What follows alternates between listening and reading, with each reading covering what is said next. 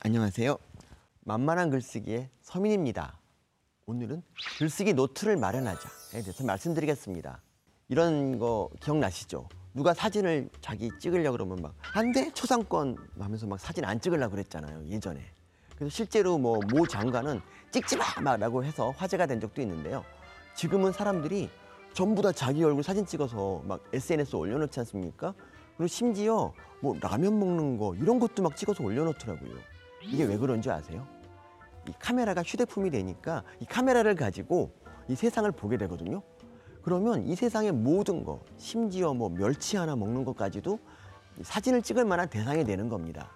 자, 만약에 글쓰기 노트가 있으면 어떻게 될까요? 노트와 펜을 가지고 세상을 바라보면 이 세상 모든 일들이 다 글의 소재가 됩니다.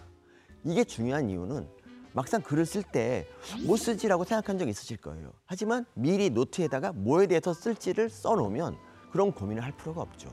이 글쓰기 영감이라는 거는 잠깐 떠올랐다가 사라집니다. 이 스티븐 킹이라는 아주 유명한 소설가가 있는데 이분이 비행기를 타고 가다가 꿈을 꿉니다. 꿈을 딱 꾸고 나서 스티븐 킹이 어, 이게 대단한 소설이 되겠다 생각해서 종이를 찾았는데 종이가 없는 겁니다. 그래서 스튜어디스한테 냅킨을 갖다 달라 그래서 막 썼습니다. 어떤 자기의 광팬이 소설가를 협박해서 그 소설의 결말을 마음대로 바꾸는 그런 무서운 스릴러인데요. 이게 바로 미저리의 탄생이죠. 스티븐 킹쯤 되니까 이제 종이를 구할 수가 있었지 여러분은 스티븐 킹이 아닙니다. 그래서 노트를 가지고 다니면서 영감이 떠올랐을 때마다 여기다 써놔야 됩니다. 이건 제 자랑이지만 제가 컬럼을 삼십 분 만에 쓴 얘기를 좀 해드리겠습니다. 기차를 타고 서울로 가는데 엄청난 아이디어가 떠올랐어요.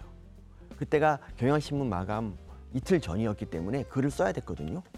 근데 그 엄청난 아이디어대로 기차에서 막 노트에다 끄적이고 집에 가서 한 이삼십 분 만에 컬럼을 써서 보냈습니다. 이 컬럼은 대박을 쳤습니다. 만약에 제가 그때 노트에 글을 쓰지 않고 집에 가서 컬럼을 쓴다고 생각해 보세요. 한 다섯 시간, 여섯 시간 걸려도 못 썼을 겁니다. 혹자는 이런 반론을 할 수도 모릅니다. 스마트폰 요새 그 글쓰기 기능이 있으니까 거기다 쓰면 되는 거 아니냐. 하지만 스마트폰은 절대로 글의 친화적인 매체가 아닙니다. 스마트폰을 딱 열면 카톡이 와 있어요. 어? 카톡이 왔네? 하고 카톡을 보고 또 들어온 김에 인터넷도 봅니다. 그러다 보면 글의 영감은 이미 사라지고 없습니다. 그래서 잽싸게 노트를 꺼내서 쓰는 게 중요합니다. 그리고 집에 가서 이제 블로그에 쓸 때 이 노트에 쓴 걸 가지고 글을 쓰시면 금방 쓰실 수가 있습니다. 여러분, 당장이라도 글쓰기 노트를 마련하십시오. 글쓰기 노트야말로 여러분을 글의 세계로 이끌 것입니다. 오늘 방송 좋았나요? 방송에 대한 응원 이렇게 표현해주세요.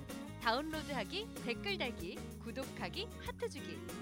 더 좋은 방송을 위해 응원해주세요. 다운로드하기, 댓글 달기, 구독하기, 하트 주기. 기억하셨죠?